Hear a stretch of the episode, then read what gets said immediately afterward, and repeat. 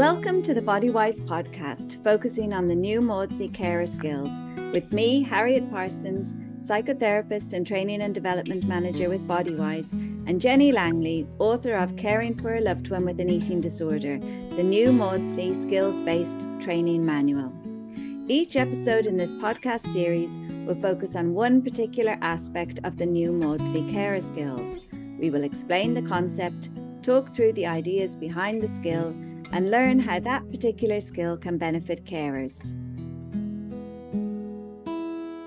Welcome to episode 17.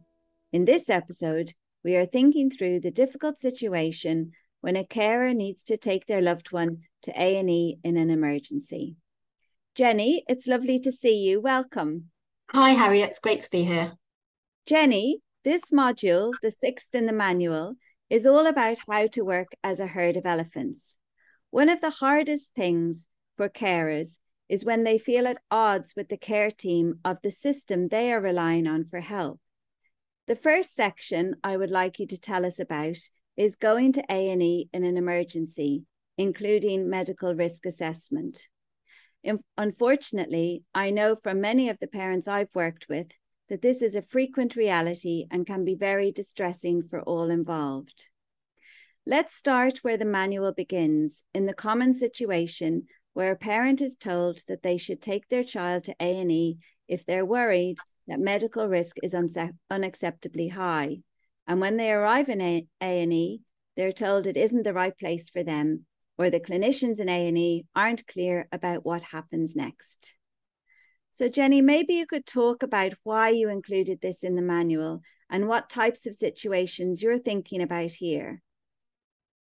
Yes, okay. So the first thing um, I want to just quickly um, describe is this concept of the herd of elephants. So um, this came from a dad actually, um, who was just kind of observing that you know it's really important that that it's not just mum and dad, or it's not just the close family. There's a whole network of people around someone who's struggling with an eating disorder, and of course the GP is part of that. The school or college might be part of that, and of course going to A and E um, and the eating disorder specialists are part of that as well well. So you've got the physical risk, which which is where you would get the emergency dash to A&E normally, and then you've got the mental health risk, which you would hope that most hospitals would have some sort of mental health expertise on hand at all times. Now, of course, we know in reality that that's not always the case. So this module is very much thinking about that herd of elephants, uh, of which going to A&E is part of part and parcel of that overall care package. We know that eating disorders sadly have the highest mortality rate of any um, of the psychiatric illnesses. So um, the types of situations we're thinking about here is well in our situation with my my son we we had the emergency dash to hospital but we actually bypassed A&E because we'd just been to the GP surgery and he said you need to go straight to hospital. So he rang the pediatric ward. Um, our son's organs were basically failing so we had to get him there as quickly as possible. So we didn't even wait for the ambulance we just got there. But he was admitted straight away so it was relatively smooth. It was terrifying but it was relatively smooth in the sense of they were expecting us and they were going to get him straight in and put him on a drip and care for him medically. So it was frightening, but not as frightening as not knowing what's going to you know not not knowing what's going to happen. And this is why we included this in the manual is because parents and carers would obviously have an expectation that if they're rushing to A&E that there will be some care that there will be some support. And of course, the first thing that happens when you get to A&E is there's a triage system, there's a great big packed waiting list, um, waiting room, and it, it, it's just very distressing for everybody involved, isn't it? And then maybe after a four hour wait, if you're lucky, then you might start you might see a, a, nurse or you might see a doctor now of course at a&e what they're used to looking out for is immediate acute medical risk physical medical risk so they might do the blood pressure they might take your pulse. And of course, because of all the um, anxiety and even the excitement about the emergency dash to A&E, of course, the pulse and the, the heart rate, the um, blood pressure and everything, they're all higher, aren't they, in that moment? So in that snapshot second, the young person doesn't seem to be particularly in medical danger and that's where you often get a&e staff saying um, well you know your son or daughter is medically safe you can now take them home and then the parents and the carers, whether it's partners or um, mum and dad, feel completely depleted and terrified. So we thought it would be a really, really good idea to kind of walk through the types of information maybe you can um, take with you, um, talking to your loved one about going to A&E, um, and also what sort of information you can be giving to the staff at A&E to make sure that they can do whatever they can, um, given the staff that they've got there in that moment. Does that make sense? Absolutely. Absolutely. So, if we look at this section and we look at the tasks for carers in this section, um, carers are asked to come up with some useful phrases to calmly inform their loved one that they are stepping in and taking control. I wonder, um, would you have any examples on how to do this? Yeah, because very often, as we know, the person with the eating disorder will be completely in denial that there's anything wrong. Like, leave me alone, I'm fine. Um, you worry too much, mum or dad, you know, back off. So some phrases that we that we um, have kind of scripted with carers um, might be something like this. So, darling, it must be so confusing for you when you think there's nothing wrong. I'm seeing a very different version of events, and I've called an ambulance because I can see signs that your physical health is deteriorating really fast and we need to get you to hospital quickly where you will be safe. So, very calm, very clear instruction, but acknowledging it must be confusing because I know you feel fine. We can see that that's not the case. So, that's why we're stepping in. Or another version might be you know we have a duty in society to look after you and it's now time for me to step in and take you to the hospital once you're out of danger we can plan together for you to take back responsibility for your nutritional well-being or your health. Um, or another version might be you've told me you do not think you need help and that you can care for your own safety. I understand that's how it feels for you. So stepping into the person's shoes yeah. However, that's in contrast to the facts that I'm seeing, and then you would calmly list what you're observing. And because of these facts, I'm going to take you to A and E as I need a doctor to give you a physical examination. So very calm, and and carers say it's so useful to have these scripts that they can almost practice in case they ever need to use them. Yeah. So what I'm hearing in that is lots of empathizing, using oars, and um, developing discrepancy is really helpful here. Yeah. Yeah. So you're trying to empathize with how it might feel for the person, and then you're presenting them with the the two sides, the discrepancy. Yeah. The situation. Yeah. And in the same way as if they'd taken an overdose of paracetamol, for example, you would step in and it would be minute by minute, wouldn't it? That this is what we're going to do, just very calmly. Um, and most most um, people with eating disorders would go along with that if there's that calm approach. Mm-hmm. If there's a big argument, they're likely to fiercely resist going to A and E. Yeah, yeah.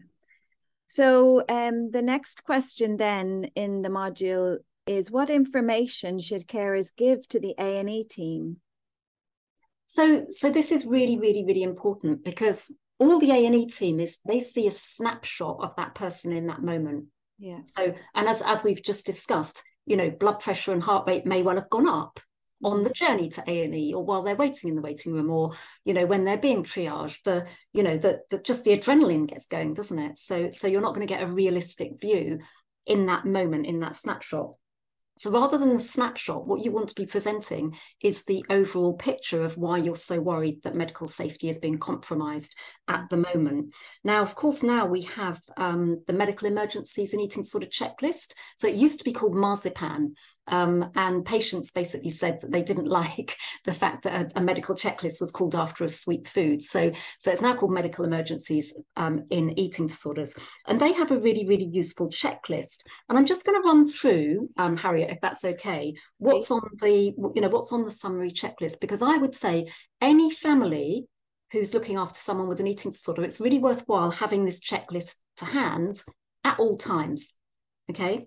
Yeah. And some of these are related to, to food consumption and weight, but many of them aren't. So we know that only about 15% of people with eating disorders are actually underweight, but they can still be a medical emergency when somebody is normal weight or even slightly above average weight. So, um, so these are these are the things. So they've got the first one is is if your median percentage BMI is under seventy percent, so weight for height below seventy percent. Mm-hmm. Um, so you might have a small group of patients who are in that position. But the second one is is much more important for most families, and it's it's the trajectory of the weight loss. So recent loss of one kilogram or more for two consecutive weeks in an under in an already undernourished patient. That's not very much, is it? No. Kilo a week for two weeks, or rapid weight loss at any weight. So if somebody's been, you know, maybe on the 75th centile and they've suddenly dropped to the 50th, that's really, really relevant information. So I always say to parents and carers, if you can keep a diary of all of these things, so you've got a picture of where this line is going. Mm. So whether it's the heart rate line or whether it's the blood pressure line or whether it's the weight line or the weight loss line, um, it's really useful for the medical for the medics to be able to see that picture rather than that one snapshot. Little or no nutrition for over five days. So we know that that can happen often with our families. Um, and that, again, might not necessarily be anything to do with being underweight, but little or no nutrition for over five days. Um, acute food refusal or less than 500 calories a day for over two days. Mm-hmm. Again, we know lots of families who would be in that situation. Um, physical struggles with carers over nutrition.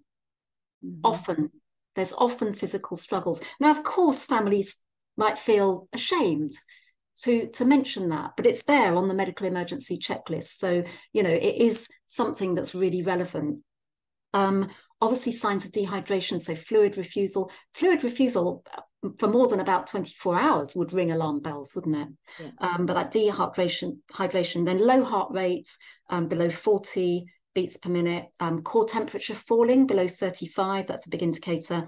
Uncontrolled exercise, and the guideline is over two hours a day. Now, we know so many families where there's much, much more exercise than that going on. Um, daily purging. So, you know, even if it's once a day, that's very relevant information. Um, Self harm, of course, um, and then any signs of suicidal ideation. So all of these things are relevant, um, and so and those kind of would cover, um, you know, all of the eating disorders. It's not just with anorexia or ARFID where there's been rapid weight loss.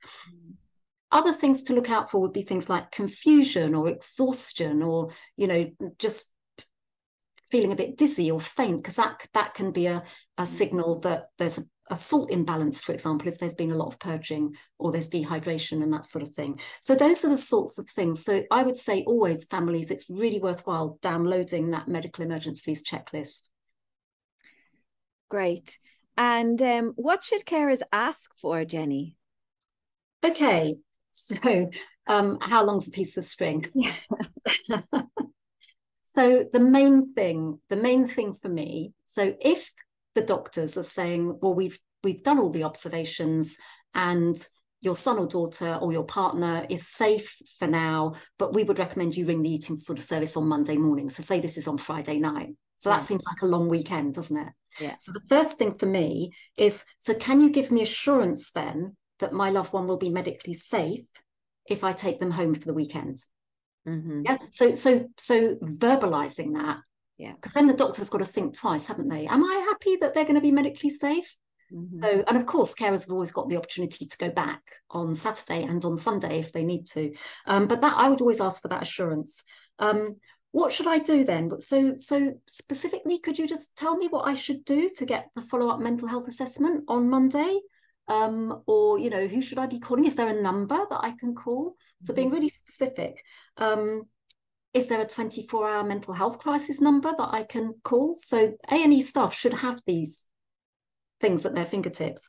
Mm-hmm. Um, and then if there is that kind of, you know, the the violent outbursts that so often come with the distress of the eating disorder, you know, when might it be appropriate to call the police would you know would be something. So so what you're doing by asking these questions of the doctors or the nurses in a&e is you're showing that um, this is really serious yeah. you know and you and you really need some support. Jenny um, could i just ask you there would you ever ask for that assurance in writing? Um if yeah i mean i'm yeah it, you might not get it but yeah. um you would hope that most hospitals would have some sort of leaflets that they could hand over with emergency numbers yeah yeah okay and then the next question is um which is something that I hear coming up all the time, is what if the A&E team want to send the person home and the carers believe that they're too fragile to go home?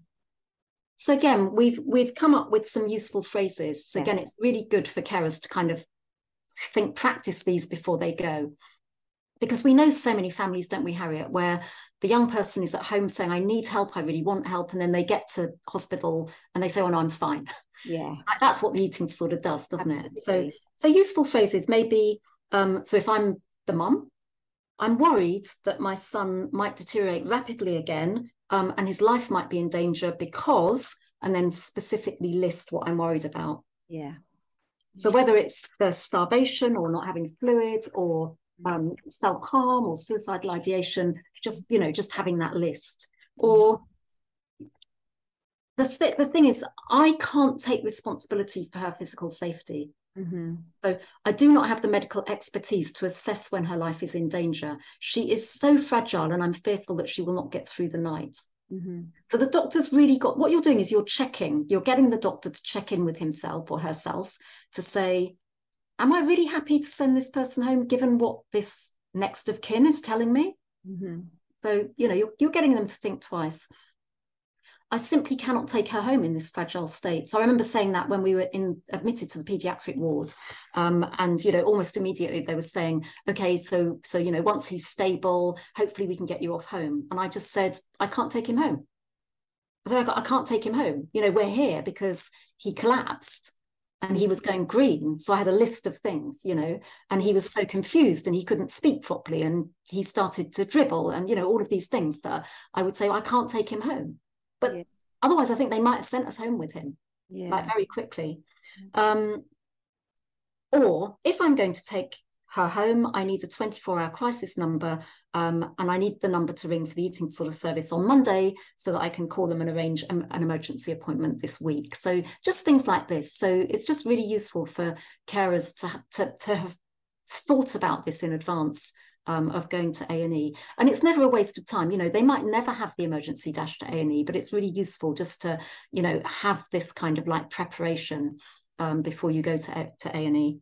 Because when they get to A&E, they're going to be so um, frazzled and so frightened. It's very difficult to think clearly. So yeah. practicing these kinds of phrases um, as you say, hopefully they'll never need them, but practicing them at least gives them a chance of trying to be able to communicate clearly and their fears at that kind of very fraught time.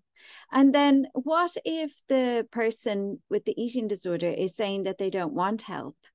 Um, and the A&E team are saying that they can only help them if they want it. So again, so common, isn't this, in the world yeah. of eating disorders? Yeah.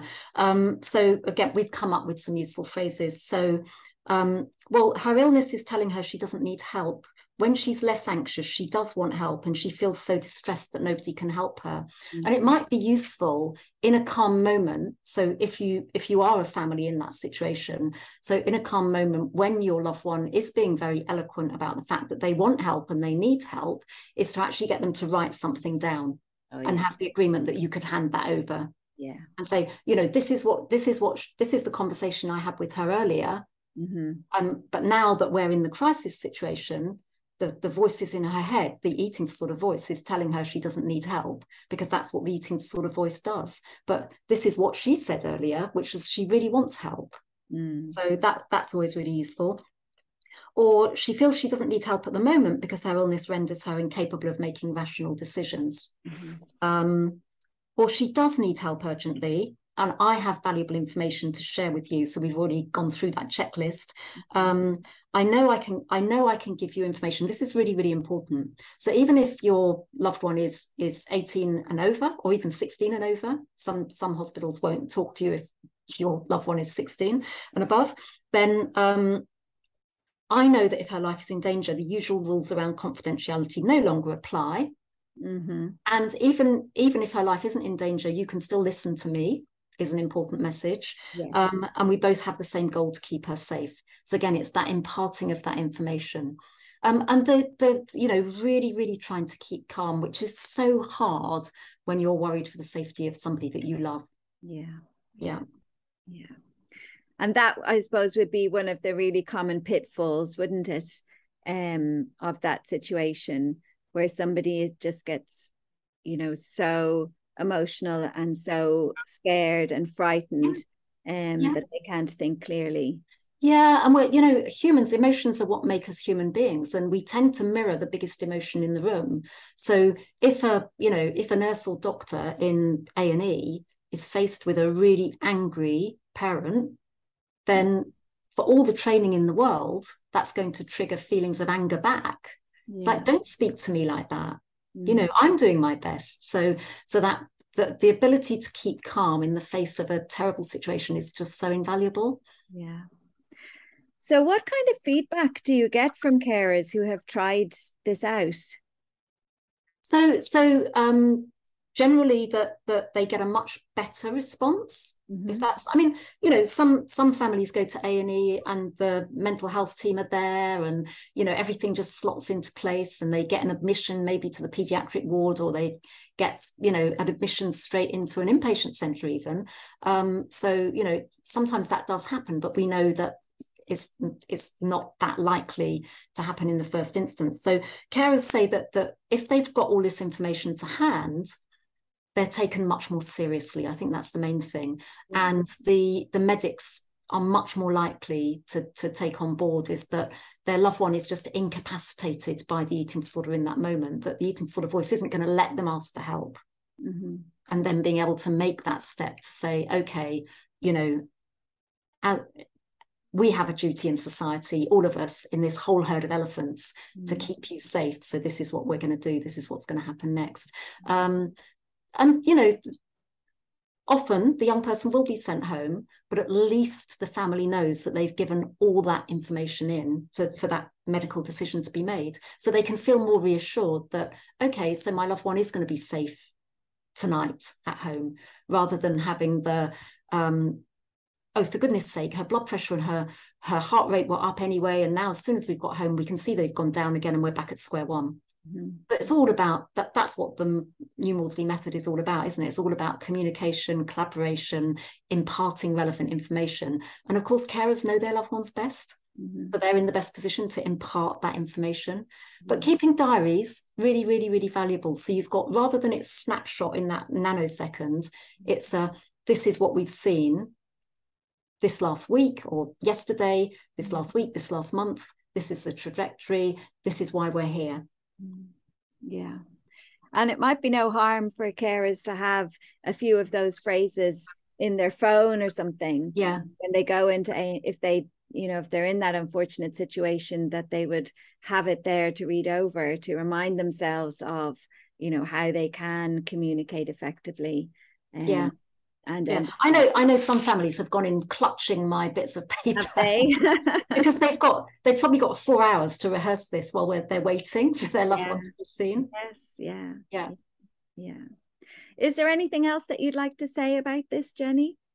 Just that you know I've I've been there with the emergency dash hospital, and it's just awful and my heart goes out to all these families that are experiencing you know these really really difficult situations and just that that bit of preparation that you know getting getting that information together having a bit a bit like when you go to hospital to have a baby you've got the baby bag already packed haven't you yeah. so just having your information there always that you can take with you whether it's to a regular gp appointment or whether it's a dash to a&e or whether it's going to the eating disorder service just having that you know that kind of log and diary of of, of what you've been observing is so so valuable mm-hmm. um, and and once you've got that you can feel a little bit not in control because you're never going to feel in control but you can feel that you've a little bit more that that you're going to be able to be able to get the best help possible in that moment for your loved one.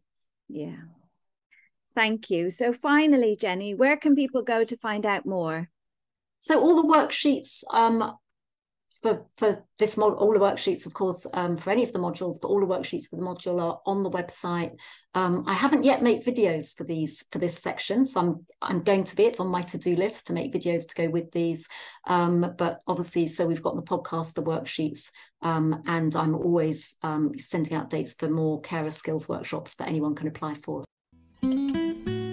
Great. So there you have it. We hope that this episode is helpful for you and encourages you to think through the questions in the module just in case you find yourself in the situation of having to go to A&E. If you have any questions, please email them to info at bodywise.ie, putting New Maudsley Carer Skills podcast in the subject line. If we get any questions, we'll, we'll endeavour to answer them in future podcasts. And we hope you will join us for our next episode, where we will focus on preparing for a GP appointment. Until then, take care.